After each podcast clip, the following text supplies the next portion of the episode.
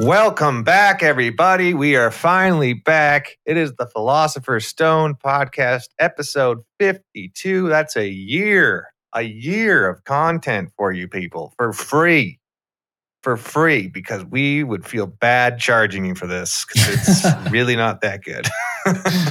Just kidding. It's amazing. That's 52. It's a year, Sam. It's a year we've been doing this podcast. I mean, we have taken weeks off here and there. We did have a bit of a hiatus. We've had technical issues. We've had issues of, essentially I am in the clutches of the demon insomnia yet again. So I've been having no energy to do anything after work, even if I even make it to work. So it's really fucking up my life. I'm not going to lie. It's fucking it up, but I've got people that have given me advice. There's sleep meditation apps. I'm going to try that next. But we're back. That's all that matters. And it's the last episode of our 52-week season. And then we're going to start a new, we're going to maybe do some, what are we going to do, Sam? Revamp a little bit about the podcast. Maybe get some upgrades. Get a new theme song, maybe. Yeah, we got some shit in the pot that's simmering away, and we'll see what it turns into. We got shit simmering in the pot, and it smells great. So you're lucky this isn't a smelly podcast. It's all audio. Yeah. So, I mean, what's happened? I just got back from doing CamCom 2021. If anyone out there is in Kamloops, maybe they attended it. But it's always my favorite weekend of comedy of the year. We had about, I think there's like 8 Kelowna comedians went out to Kamloops, and we got to do everything from co-feature to host. We got to work with 2 Juno award-winning comedians, Sophie Buttle and Jacob Samuel. And the legend himself, TV's John Dore, was hosting and doing guest spots, and it was quite something to watch these top tier comics do their thing. And they liked us too. They liked the Kelowna comedians. They thought we were all funny, and it was quite validating, to say the least. And we all had a blast. You know, it's one of those things where everybody's in the same hotel, big parties after the shows, and yeah, it's good shit. Ah, damn. Sounds fun. Mm-hmm. John Dore's hilarious. I saw him in Ottawa. He just goes up on stage with like 2 beers and doesn't take the mic out of the stand and just starts talking. He's funny. Oh, yeah. It's crazy how like his level of experience is immediately evident when he's on stage. Oh, yeah. Totally comfortable. Yeah. Oh, yeah. Like, he's probably more comfortable on stage than he is doing anything else, I would imagine. Yeah. But yeah, he liked my stuff, which is always cool to hear, especially from someone that you like. I've seen him on TV a bunch. He's done Conan like 1,000 times, it looks like. And so it's really nice to get some positive feedback from the real deal. Mm-hmm. Keep that imposter syndrome at bay, you know? Yeah, that is a real thing. That affects everybody. Imposter syndrome. Yeah.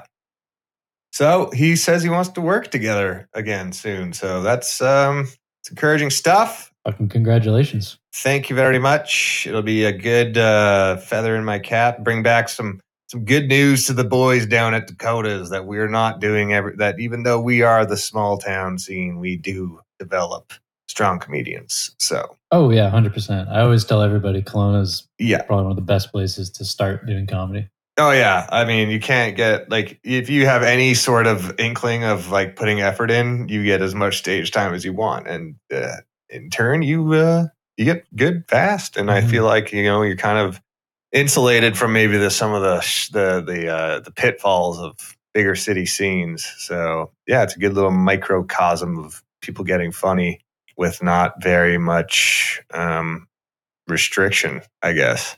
Mm-hmm. Yeah.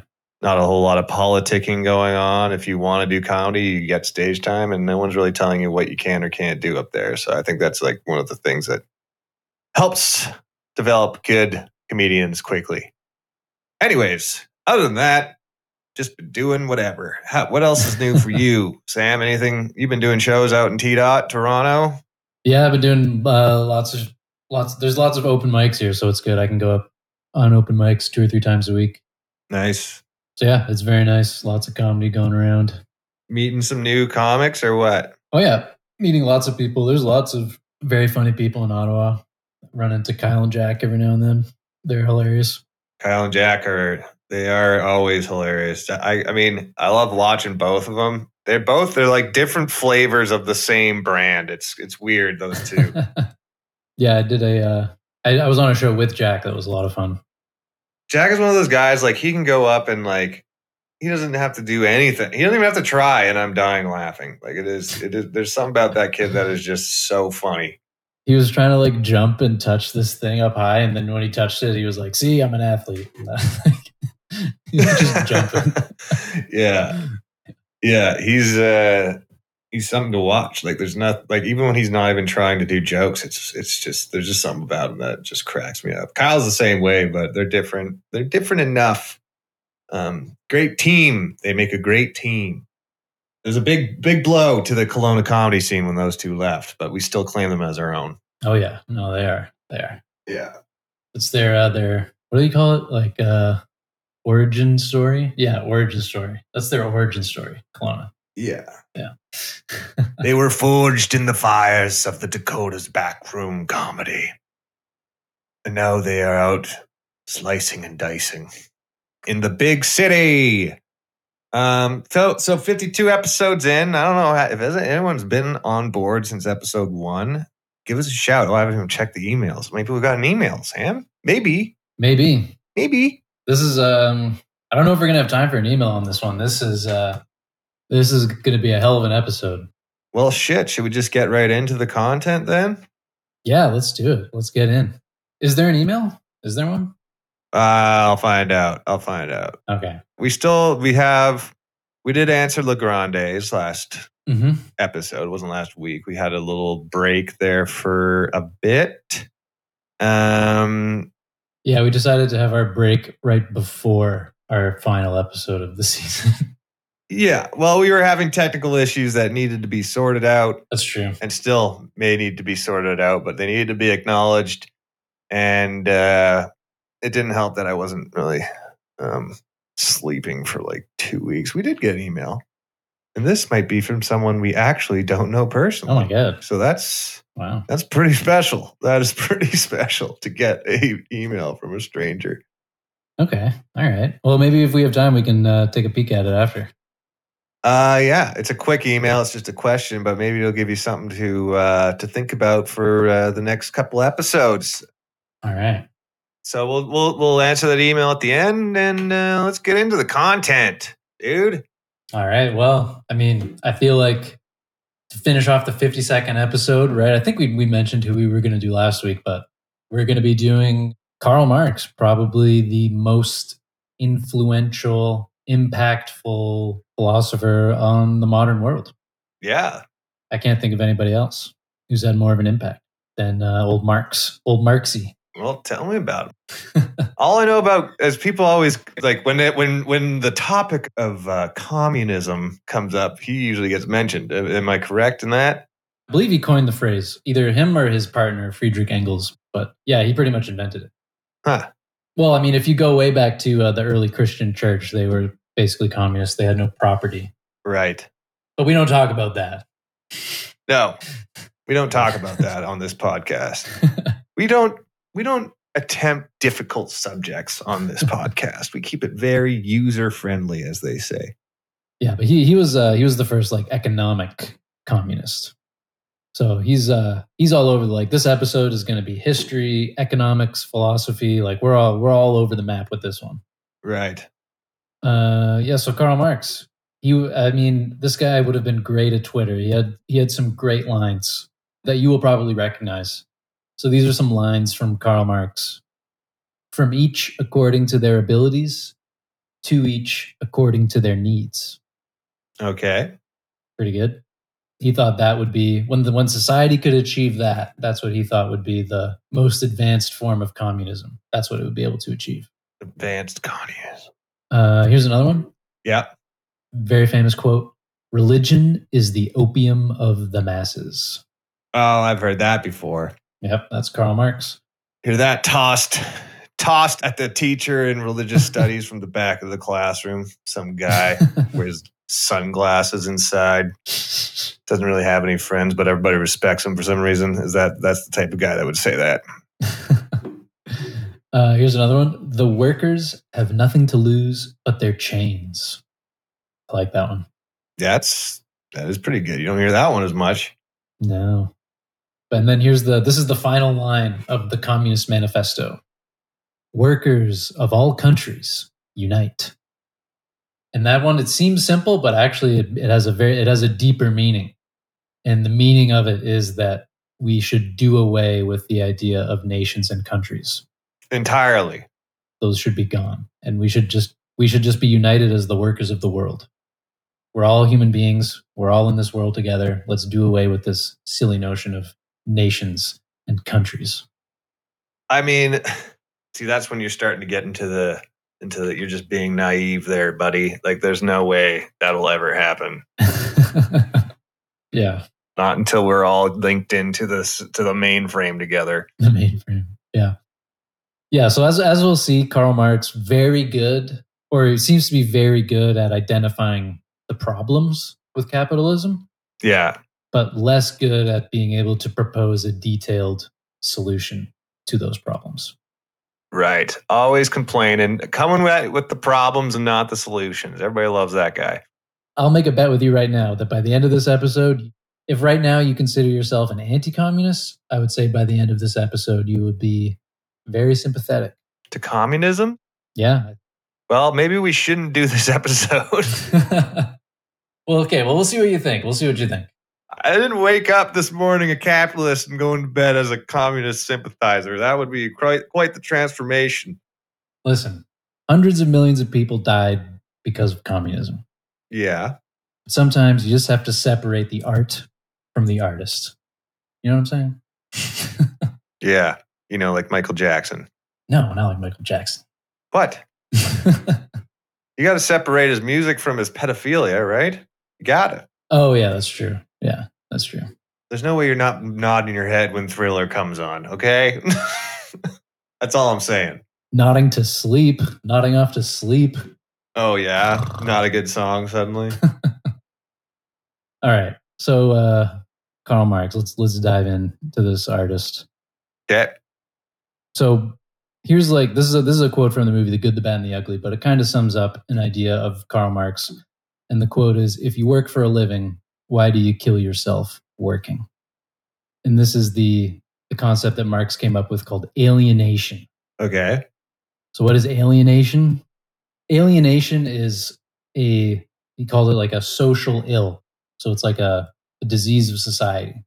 And it occurs when a person or a group is separated from something that it should be united with.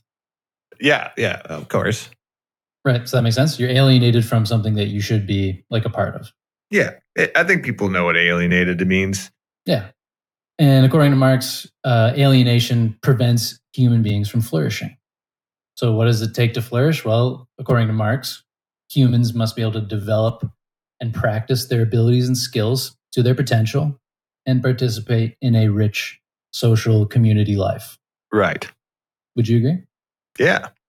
And suppose there was an economic or political system that prevented humans from developing and practicing their abilities and skills and participating in a rich community life. Mm-hmm. That system would prevent human flourishing. Okay. All right. So with me so far? Okay. All right. So then there are...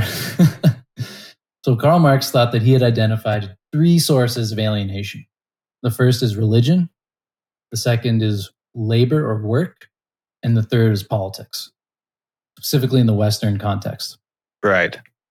So from Marx's perspective, the Western religious, economic, and political structure directly frustrates and interferes with human flourishing. And in order to promote human flourishing, you'd have to overthrow these systems. So let's see if he's right. So first thing, kind of alienation, he says, comes from religion. Right. Right. So Christianity, God created humans in his own image, but then cast us out of the Garden of Eden when we ate of the tree of knowledge. Hence, we are separated from that which we are supposed to be a part of. I mean, that's like me point, like, it's so, I mean, obviously that story of the good, this is the fruit of good, like knowledge of good and evil. And also don't eat it because it's bad. And they're like, what's bad? I'm going to eat this because they don't fucking know what good and evil is. Mm-hmm. And they eat it. And then they realize, oh, I shouldn't have done that. And God's like, gotcha, bitch. Get out of my garden. Yeah. I saw a thing with Billy Bob Thornton where he said the same thing, like everything that feels good destroys your heart or something like that. Yeah. Well, I mean, it's amazing how many things make you feel good in the moment that are bad for you over time. Yeah. It's really a cruel joke. Cigarettes, booze, anything, really. Yeah. Okay, but all right. So suppose Marx didn't actually believe in Christianity, right? He was an atheist. He believed humans had created God in their own image. So instead of God creating humans in God's own image, we created God in our own image. Makes a lot of sense. Yeah, right? So we imagine our greatest abilities, and then we project these abilities onto this entity that we call God. Hence, we separate ourselves from our own greatest abilities. So again, alienation. So whichever way you slice it, yeah. Religion has alienation built right into it. Yes, it does. Preach. Yeah. First thing communists do, get rid of all the religion. Communism is an atheist system. You're not allowed to have religion. Okay. Well, that's a positive in my view. Okay. Communism, I don't like how you're sneaking up into my heart, into my good graces already. Oh man, we've barely even... Okay, here. So work, right? Work, labor. Yeah. Marx thought this is another kind of alienation. Now, Marx didn't think that working was a bad thing. Actually, he thought work is necessary for human flourishing. We have to work. And work could be an opportunity for something great. It could be a chance to be creative, to work towards a common goal or a higher purpose. It could allow people to be self-actualized and self-realized and participate in a community together as they work. So work could achieve human flourishing, but not in a capitalist system. Because according to Marx, capitalism has four kinds of alienation built into it. Okay. What's the four? So the first is that workers are separated from the product that they produce. So for example, suppose there's like a nice hotel, a fancy hotel. Mm-hmm. There's staff and there's guests. If it's a fancy hotel, it's very unlikely that the staff can afford to stay at the hotel or have a meal there or anything. Right. And yet they are the ones who make the meals, provide the rooms, clean everything. Mm-hmm. So they're separated from their labor. Or you could think of like some like poor person who makes a phone on an assembly line. They probably can't afford to buy it. Yeah. So we're separated from our own products that we make. Yeah, I mean, even in my own job right now, like I can't afford it. Any of the stuff that I'm making day to day, I can't afford to put in my own home, especially the prices they're charging. But it's wild. It is wild. Yeah. But yeah, I don't think, I mean, even when I was doing electrical, it's like I couldn't afford to pay someone to install this lighting system in my house. Yeah, it's ridiculous. And in the worst case scenario, the technology that we create actually escapes our control and works against us. Like Facebook? Yeah, exactly. Like Facebook, artificial intelligence, algorithms, like these things. I mean, I think it's pretty much undebatable at this point that social media was a bad idea, or at least the current art incarnation of it is fucking up society. I think, can we all agree on that at this point? Yeah, I would agree. That's what pissed me off. Actually, we can all agree on that because I remember the other week when Facebook and Instagram crashed or whatever, I was like, this is a nice afternoon treat. Like, this is a nice treat today to not even have the ability to check Facebook or Instagram. But it was scary was I still kept trying over and over again on reflex. But overall, I was like, every time I tried and I realized it wasn't refreshing, I was like, that's good. It's a good thing. This is how it should be. Then when it came back on, all I saw was statuses of like, oh, wow, fuck you, Facebook. I had to, I didn't get to, people were like mad that it crashed. which I can understand, but also it's like the shackles are off all of us. The shackles were gone. We weren't connected to each other, and it was beautiful. Yeah. No one was arguing for that whole day. It was nuts. Social media, another kind of alienation. It separates you from your community, even though that's what it's supposed to be connecting. Oh, yeah. It's definitely way more divisive than it does unify people, I think, at this point. Mm-hmm. If we could have froze Facebook back in 2008, that would have been nice. That iteration of it where it was... We should have never gone away from MySpace. MySpace was fine. Should have never left it. Yeah, MySpace was cool. Let's go back to that. Okay, the second kind of alienation is that workers are separated from their activity. The process of work itself is often physically and mentally debilitating. Yeah. Well, yeah. So you should be enjoying your work, but actually it causes you back pain and mental pain and stress and all these sorts of things.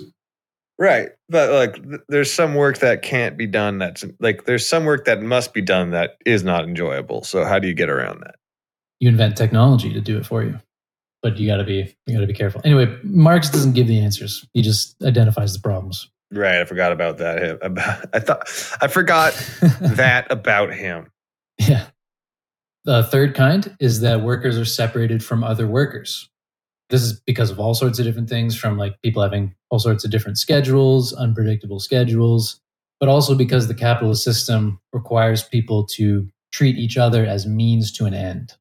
This is according to Marx. It has this sort of built-in exploitation to it where you treat people as means to an end rather than other people. Right. And then finally, the fourth one is a culmination of all three. So because workers are separated from their capacity to do creative, fulfilling, and satisfying work, they're separated from friends and family and community by having to work all the time. They are unable to fully realize their human capacities for creativity and community, and thus they are separated from their very own human nature itself. You're dehumanized. You're a cog in the machine. Yeah, I mean, it's easy to say this stuff when you don't have a fucking solution, right? Because there's no way you're going to find a job where everybody gets to be creative and your family's with you the whole time and you're never working to the point of being tired. And as soon as you don't have fun, you can just stop working and you're always with your family and friends. It's what world is this even possible? Okay. Someone's got to do the dirty work. And it's how many jobs are actually required creativity? If you're going to have you know what I'm saying? Not everybody can be a goddamn painter for work. Sure. But we'll get into that, right? Because we'll get into this idea of painters. We'll get into the painters. Okay. That was just an example. Could be something else. Could be jugglers. Could be circus freaks. It could be anything, right? There's all sorts of different jobs you can do in a capitalist society. Yeah, that's true. Now that I'm saying it, everybody could have a creative job. We'd all live in paper mache houses, but. Okay. So the final form of alienation is political. So consider we live in what would be considered a liberal system. And this system, because liberal in terms of liberalism comes from the term liberty, which means freedom. So liberalism views freedom as freedom from interference from other people. So the laws in liberal societies are designed to protect people from each other. And this causes a natural separateness and a fear of other people. So Marx argues that the real freedom should not be the sort of negative freedom where you are free from interference from other people. Freedom should be a positive freedom that you gain from interacting with others in the community. Mm-hmm. Well, what about introverts? They have no place in the communist utopia. People that like to keep to themselves. Stop alienating yourself. Come out here. Be part of the group. No, I hate being part of the group. Yeah, you have to go. You have to go join in. Well, so this is primarily an extrovert philosophy, I would imagine. Even an introvert doesn't live in social isolation. No. Like no one lives, no one can survive in isolation. Like you have to interact with other people sometimes, unless you're a total hermit, in which case, you know, Godspeed, go live in the woods. Go live in a cabin and build bombs like the Unabomber. Yeah. Don't do that.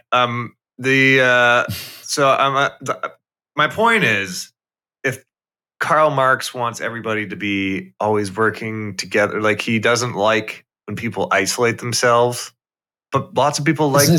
It's not like isolation in the sense that you don't go and talk to other people. It's like to the, like the correct, like the way for human flourishing to work is you have to be able to do a job that gives you satisfaction and allows you to realize your capacities for skill, creativity, and doing like fulfilling work. Right. And sometimes that will involve working with other people. But because of capitalism, you can't always do that. That's what he's saying. Because of capitalism, you can't do work that is creative and fulfilling and satisfying.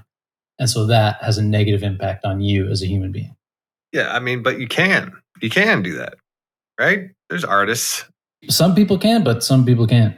Okay. It's hard to make money as an artist. Yeah, no shit. Right? Would you deny that? How much money have you made from comedy? In total?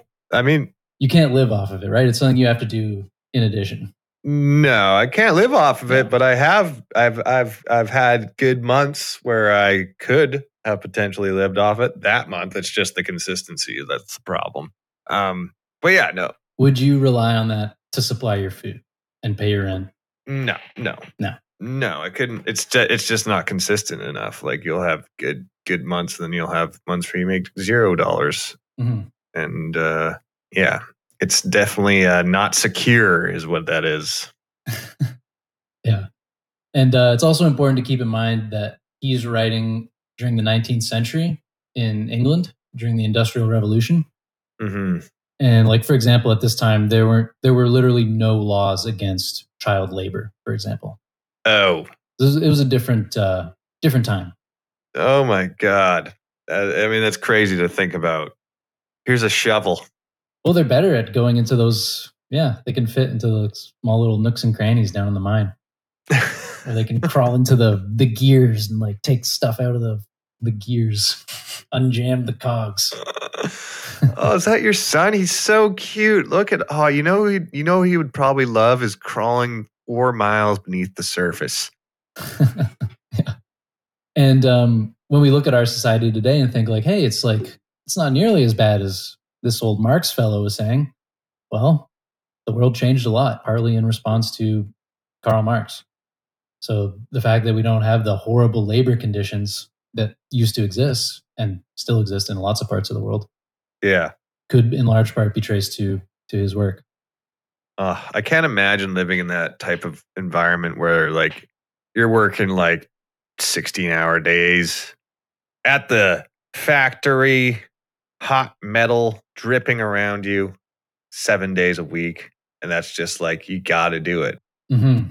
The weekend was never like a thing back then. There's no weekend. There was only toil. Yeah. That would be another like socialist thing. That's hilarious. I bitch so much about my work. It's not even. Yeah. What do you? And we've got it pretty easy here in Canada. We got it so easy, but it is just like, it's just easier to bitch about stuff, you know? Yeah. Like I don't like to be the guy that's always complaining, so I try not to. But I think it's healthy to bitch about stuff that annoys you. I do think so. That doesn't mean you have to be a lazy worker, but there's no harm in voicing your disdain for the task at hand, as long as you get it done, right? Yeah, you got to be allowed to like whinge a little bit, like yeah, you gotta have that opportunity. It's not healthy to keep it all inside. No, go punch a pillow or something. This is a good way to do it. Mm-hmm. Bring a pillow to work and just hit it or scream into it. Everyone should have like a scream pillow that they just pull out. No, I like the idea of having like a punch dummy that's just in the corner, and then when wail on it. Whenever something pisses you off, you just walk up and just give it an uppercut. while staring at the person that told you to do what you're doing. What if someone brought in a knife and like started like... That would be alarming for sure. Like why? Someone's just over there stabbing it. First of all, do you have any idea how expensive a punch dummy is? Okay, don't cut it up. Yeah. So in essence, Karl Marx, his theory of alienation, and for him, the starkest example of alienation was that you have all these workers who are like killing themselves working in these factories, like literally killing themselves. Yeah. And they don't own any of the machines. They don't own anything. They just go in, operate it, and leave. And the person who actually owns it is the capitalist, or the bourgeoisie. Yeah. They're the ones who own it. So the workers are totally separated from the actual means of production. They don't control the means of production, even though they're the ones who have to operate it. So that happened mainly in the Industrial Revolution. Yeah, that would be a tough period of time to be alive, the beginning of the Industrial Revolution or during it. Whatever the one where it was so like the factories were going so often that it was just like soot. It was just sooty out. Like, what's the weather today? It's black and soot again. It's just black and soot. You're just in. Don't bother showering because you will be covered in soot the second you get out of the water. So yeah. Might as well just be dirty and tired the entire time you're alive. Oh, and you want something good to eat for dinner? Here's the crust of yesterday's sandwich bread. Oh. And then your fucking toddler, he's late for work. All the time. You're getting bitched at because your toddler doesn't know how to show up to work on time and put in his 12 hours. Yeah, it sucked. Imagine a 4-year-old with calloused hands. Yeah, it's rough. Yeah, that's back when kids were smoking darts like all the time. Yeah. What was the life expectancy at that point? 17 in the 19th century. You're not living past 40. Like very rare to live past 40. Nor would you want to. Yeah, lots of kids. Most children died in childbirth, I think, and yeah, you probably weren't going to live past 40. Anyway. Well, that is beautiful. That's just a good time, huh? Mm-hmm. Anyways, I was bitching about my work today. I'm just kidding. Go ahead. Right. So that's sort of like Marx's diagnosis of alienation in society. But he's also famous for a few other reasons. The second most interesting was... Oh, sorry. Before we move on, we should say that, yeah. So like basically communism, like the point of communism was that it would be able to solve this problem of alienation. How exactly? Not very clear. And Marx stated the reasons why he didn't give a explicit plan for how communist society would work. He thought it was something that would happen organically. He thought communism is inevitable. It will eventually occur. Really? Yeah. He thought the forces of history are deterministic. And his theory of history is called historical materialism. Hmm. Okay. Yeah, so he thought communism is going to happen eventually. And this is why the communists are always arguing about when is the right time for the revolution. And so a big excuse for why communism didn't work in the Soviet Union was that the revolution happened at the wrong time. It has to happen at the right time. Okay, but it's happened, like, how many times has communism being attempted at a large scale, like enough times for us to be like, it's probably not ever, like it has a rough go of it usually, from what I understand. Why does communism kill so many people, like when it's trying to be implemented? Like, I honestly don't know. What is it about it that ends up having everyone die? Yeah, I think that's where the human errors come into play, or just the human cruelty. Right. Oh, isn't that like one of the biggest arguments against communism is human beings are too shitty to pull it off? Yeah. Yeah. Well, okay. Well, let's get into let's talk about the theory of history, and then we can talk about ideology, and then maybe we'll be able to have a better picture of things. Okay. So according to Marx, history is a struggle of class against class. So slaves against masters, peasants against lords, and finally the proletariat against the bourgeoisie. The what now? And the who what? Okay, so the proletariat. So right in the 19th century in England, the proletariat, Marx called the people who worked in the factories the laborers. People who sell their labor are called the proletariat. And the bourgeoisie are the people that got the keys to the... They sit in the office all day. Exactly. They own the factories. They own capital. They're landlords. They're bankers. Right. They don't sell their labor. They trade commodities and stuff like that. They collect rent. These sorts of things. Soft hand fucks. That's what I call them. Exactly.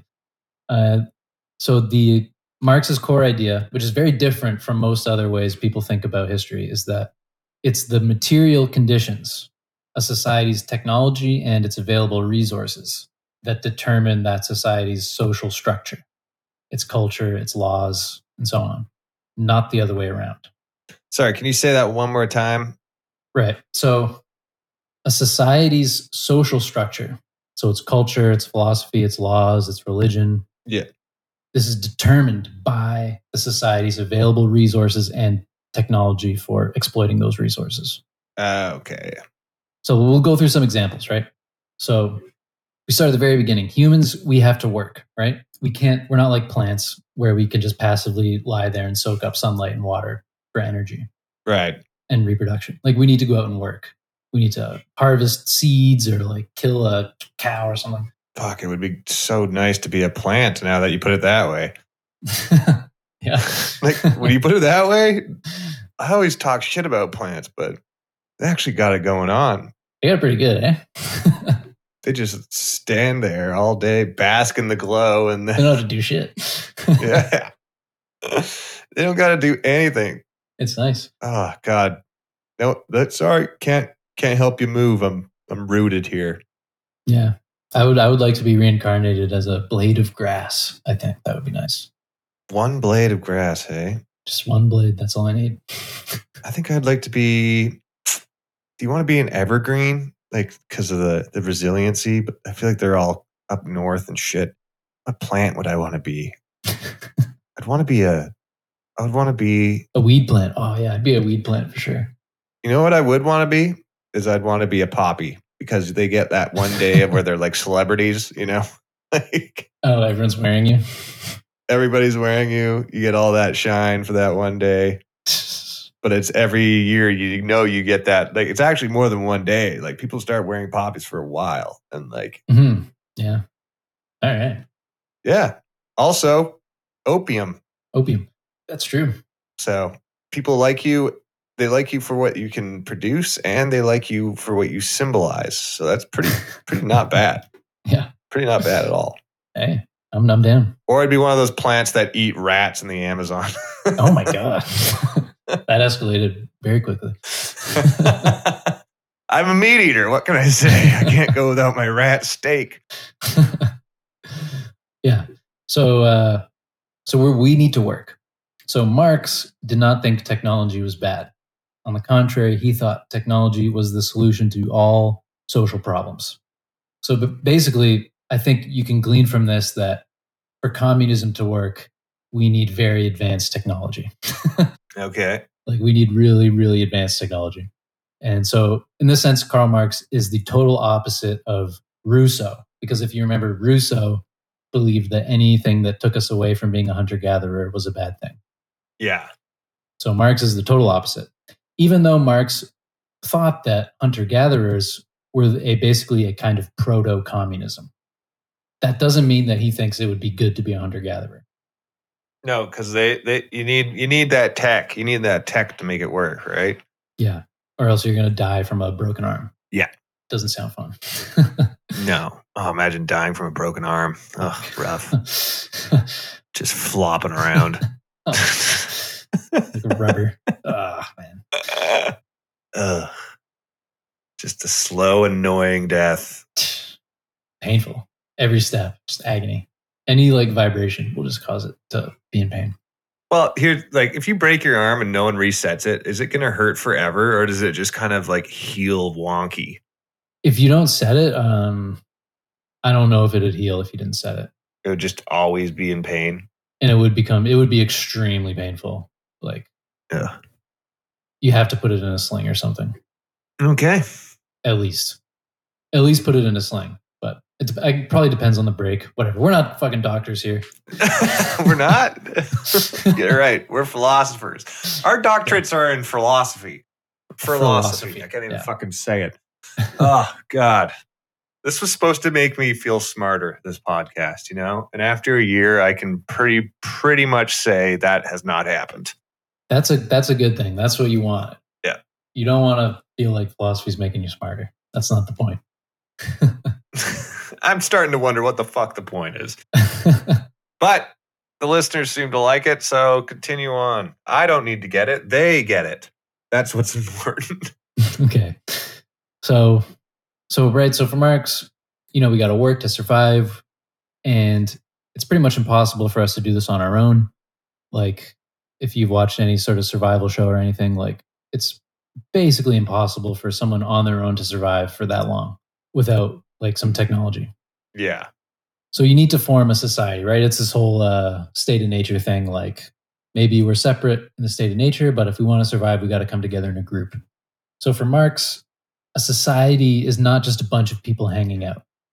A society is a highly organized system where individuals are defined by their relationships to other individuals within that system. It's a massively complex system, and everyone has a role to play within that social system. Yeah. So let's take like a hunter-gatherer society. There's going to be some clearly defined relations within the group. Right, like someone's gonna have to keep an eye out for threats. Well, the other people are like gathering the berries and stuff. Yeah, the berries. But it's pretty simple. Everyone, you know, people pretty much have the same sort of role. Like, people just take turns doing different jobs. It's very simple. Yeah. But would there be human flourishing going on here? Maybe not, right? Because I mean, you're busy picking berries all day. You're constantly on the move. You're probably hungry a lot. Predators. You're probably not really like flourishing. And what does flourishing mean in the opinion of Mr. Karl Marx? You're creating art? Is that what it is? No, not necessarily. It's flourishing is self-actualization, right? So Maslow's pyramid, at the bottom, you've got like your basic needs. Then you've got like having tasty food, like being able to relax. And then at the top of the pyramid is self-actualization, where you tap into your innate capacities and develop them to their potential. So for some people, that might be being a painter. For someone else, that might be the best damn bricklayer in the land, right? Like, it could be anything. So it's what's inside of you that you develop that makes you flourish. I'm the best damn bricklayer in the land. Think of a plant, right? Like, you know, a plant is flourishing when it's in the right conditions. It's growing. The leaves are all nice and plump. Like, mm-hmm. It's sort of like that, sort of like a plant flourishing, but a human version of that. Okay. Let your flower bloom. Right. Flourishing. Yeah, flourishing. Yeah. Got it. We all know that. Okay. Yeah. But we weren't always hunter-gatherers. We discovered agriculture, and the hunter-gatherer way of life disappeared. It's just gone for the most part. And agriculture changed the way society was organized. There's more stability and security, but you have to stay in one place, and you have to have a much more complex division of labor to make all the food that you need to survive. Some people have to plant, other people have to harvest. You got to build granaries, irrigation. You have to organize warehouses. You need a more complex division of labor. Does that make sense? Yeah. No, yeah? Totally makes sense. Okay. But the big change that came with agriculture. If you remember in the hunter-gatherer group, there weren't really classes. Everyone has the same jobs, basically. People are kind of equal. Yeah. In the agricultural society, now there's this issue because you have a surplus of food at the end of the growing season or whatever. Yeah. Like, if things are going well, you're going to be able to grow more than you can actually eat. Right. And now the question is, you got to store this stuff, and you got to stop people from stealing it. So now a new job arises, and that is who's going to be storing and... The guard. The guard, right? And the warehouse owner. Yeah. And guess who starts to be in charge of society? Well, it's the guy who has the keys to the warehouse with all the food in it. Yeah. Just like those goddamn bankers. Exactly. You got it. So now there's class distinctions that are starting to arise. There's people who are out in the fields doing the actual work. And then there's people who are sort of controlling the food surplus, making the tools, all those sorts of things, right? So now there's like different classes developing. Mm-hmm. And these agricultural societies, according to Marx, and I think a lot of historians agree, like Sumeria, Egypt, ancient Greece, these all became slave citizen societies. Slaves work the fields, citizens enjoy the surplus. Yeah. Not good. Not good. That's my review of that. Not ideal for the slaves. This was a bad move. This was not a good idea. Yeah. But you can sort of see how, we can see how sort of his point is sort of becoming clear, that it's the, we didn't develop slave citizen societies because we believed that some people ought to be slaves and some people ought to be citizens. Those societies sort of naturally developed because of the need to sort of protect and control the surplus of food at the end of the farming season, mm-hmm. and the need for workers and stuff like that. This sort of system sort of naturally arose from the necessities of labor and the technology of farming. Mm-hmm. And then on top of that, you get the philosophies, the cultures of these societies tend to reflect that distinction between slaves and citizens. Yeah, you want to avoid slavery at almost all costs, I would say. Yeah, doesn't go well. It's not good. It's not good. It doesn't end well. Just ask the Roman Empire. Yeah, right. That's one of the biggest reasons the Roman Empire collapsed, was because they needed these. They always needed to have big standing armies. Mm-hmm. Because they had to protect the citizens from the slaves, because there were so many slaves to do all the projects, and they were always rebelling. Yeah. So the more slaves you have, the more armies you need. So Rome needed so many soldiers, it started recruiting barbarians into the ranks, who, when Rome got invaded, the barbarians joined the invading barbarians. And that's kind of part of why Rome collapsed. Yeah. Freaking turncloaks. Yeah, turncloaks. Never trusted barbarian. I don't know why we have to say that out loud so often. Yeah, exactly. Also, you get people like these uppity types like Spartacus trying to prove a point. Was he real? That's not real. He was a movie. But was he based off? He was probably based off a real. No, he was real. That was a real guy. Spartacus was real. Oh, really? He led a slave revolt, a very successful slave revolt. Yeah. He was an ex-gladiator. Fuck, that's badass. Who led a slave revolt. It's dope. Spartacus is dope. It is dope. Spartacus is dope. I'm Spartacus. Then, like, at the end of the movie, they're like, I'm Spartacus. I'm Spartacus. They all say they're Spartacus. Imagine if he's like, instead of that protecting him, that move, him be like, no, you guys are trying to steal my clout, man. Clout chaser. You guys are clout chasing. Yeah, so the Roman Empire collapsed. And what took its place was the feudal system.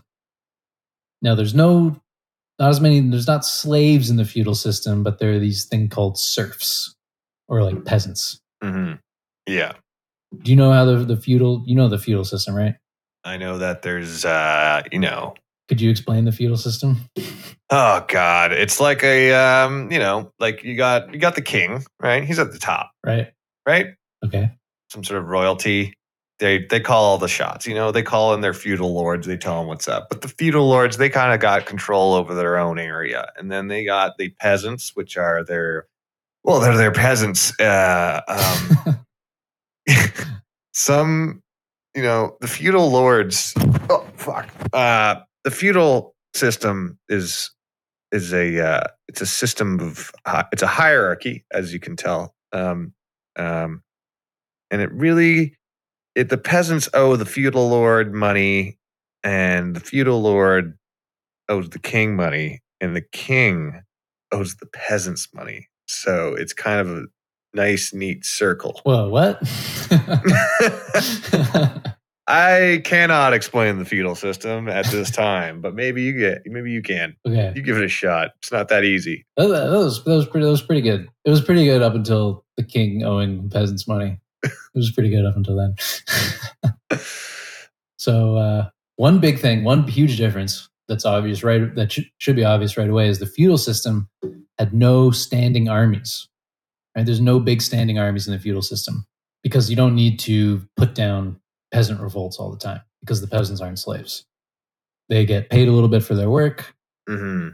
And so basically like the lord owns the land and controls the surplus of food that the peasants produce. Yeah. Yeah. So the peasants work the land and they pay taxes, and in exchange, they're allowed to live on the land. But if a war should come up, then they also are obligated to join and fight in the army for the lord. So in a way, the feudal system sort of took the slaves and the soldiers and sort of combined them into like one thing. Right. Kind of clever. Mm-hmm. Freaking peasants. Peasants, I don't think they make great soldiers, though. They got pitchforks. They're covered in mud. Yeah. They usually have hunchbacks from what I can tell. Yeah. Well, that's the thing that's like the problem with like these shows like Game of Thrones and stuff is like they don't really very accurately show you what medieval warfare was actually like. No. Because it was like some armored knights and then a bunch of farmers with like pitchforks and stuff. Yeah, they have their fight. They have their killing pitchfork and their hay gathering pitchfork. Yeah. Then they had like longbowmen, English longbowmen and stuff. But so that's why that society was the way that it was. It wasn't because they thought, oh, we should have knights because they're shiny and stuff. The king should have a castle. It's like this is because of the agricultural system and you can't have slaves. So what arises? A feudal system. It's better than having slaves, I would imagine. It's progress, right? It's progress. Yeah. But it's all sort of coming about because of these class struggles, right? The slaves against the masters. And then with the peasants and the lords, you start to get this... a merchant class arises, and they were called burghers. Like a burger. Burger barons. That's what they were. Yeah. Burger barons. And so these burghers were like merchants, and they would form trade guilds, and they would do all the commerce. And this was called mercantilism. Because eventually these merchants got so rich that they were like richer than the lords themselves. And they could sort of like start running things.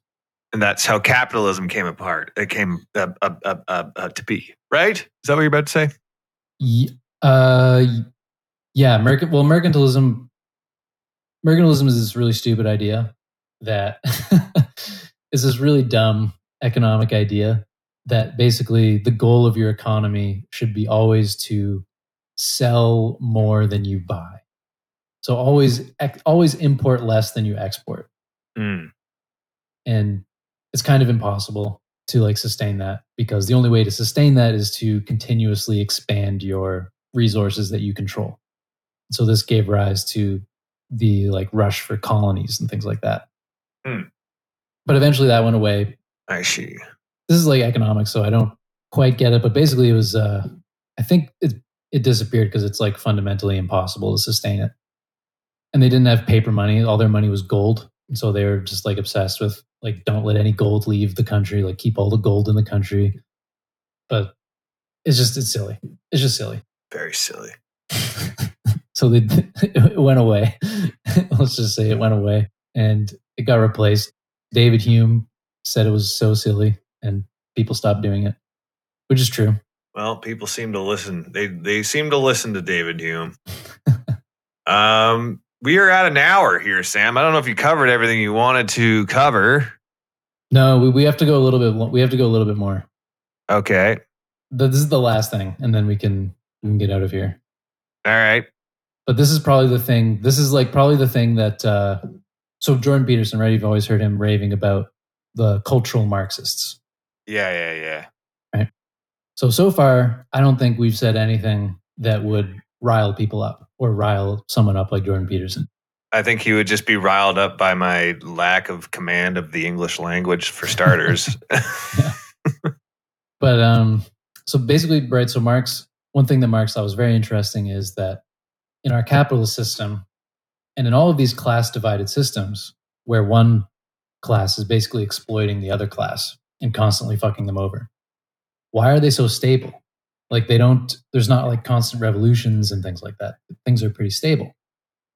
And Marx explained this by saying that there's something called ideology. So all societies that are based on class divisions will have this ideology. And the ideology will justify the class divisions. So what is ideology? It's like, it's basically, it's a dominant system of false, misleading beliefs that are widely accepted in society. And these beliefs serve the interests of the ruling minority class. Religion again. Well, okay. Well, here's right. So you know George Carlin, right? Yeah. He had a famous bit about the American dream, and his bit was the American dream is you got to be asleep to believe it. Right. I remember that line. Yeah. So the American dream is an ideology that, you know, you have this belief that, you know, you work hard and eventually you will be a millionaire. Right. Lots of people still believe that. And it's just not the case. A lot of people believe it, but it's just not the case. And so that's like an example of an ideology. It's this sort of a system of false, misleading beliefs that sort of serves the interests of the bourgeoisie or the ruling class. Yeah. But really, yeah, religion is another ideology. It gives you this idea that, oh, like just work hard, be good while you're alive. And then after you die, then you get to relax. Then you get to be a millionaire. Yeah, then you get to be a millionaire. And so that's basically Karl Marx in a nutshell. Capitalism alienates us from our fellow man.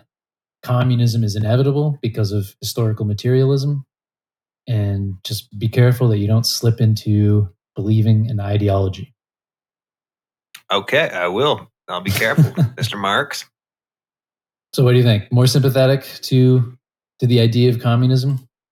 I mean, it's got a lot of, I think, like, it comes down to the selfishness of human beings and the idea of, like, it's hard for people to not look out for number one. You know what I mean?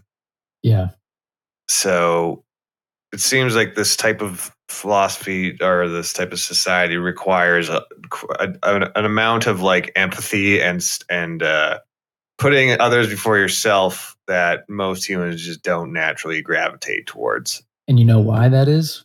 Because we're monkeys. Because we're in a capitalist system that forces us to treat others as a means to an end, corrupted by the ideology. Oh, well. That's the actual communist response, false consciousness. I mean, people are selfish. Yeah. So that's why, like, I think the idea is that you should never try to start a communist revolution. If you actually believe in this theory, you don't need to start one. It'll happen eventually, and it'll happen when it's meant to happen. Yeah. Well, so get all you communists out there, just sit down, shut up, and wait for your shit to happen. Okay. Yeah, I agree. I think if Karl Marx was alive, he would say, hey, stop going and preaching about communism and start trying to develop some of the technology that we're going to need to replace menial labor. Well, that's already happening through capitalism, which is kind of ironic, right? Yeah, that's the thing, right? It'll eventually, capitalism will collapse because there will be no labor anymore. So in a way, the only way you can achieve a communist society that actually works is through capitalism. If capitalism can sustain technological development to the point that you don't need humans for labor anymore, yeah, then it could lead to something like communism or something worse. It could lead to like a total annihilation of like everybody. Like, who knows? Yeah. Oh, we don't need people anymore? Well. Yeah. We don't. Yeah. It's the next 100 years are going to be weird and scary. That's all I know. Yeah. That's agree. All I know. I would agree. Weird and scary. But interesting. It's going to be interesting. So, oh, hell of a show. As long as you're interested in how terrifying everything is, it should be pretty interesting. let's just, I'm gonna save the question we got for next episode because I gotta go. I gotta eat dinner. I am a laborer. I work in the factories, and my potato bun is ready for me. My potato covered in potato. That's what I think they ate back then, were potatoes covered in other potatoes. And that was like a fancy dinner. Yeah, but it's a potato sandwich.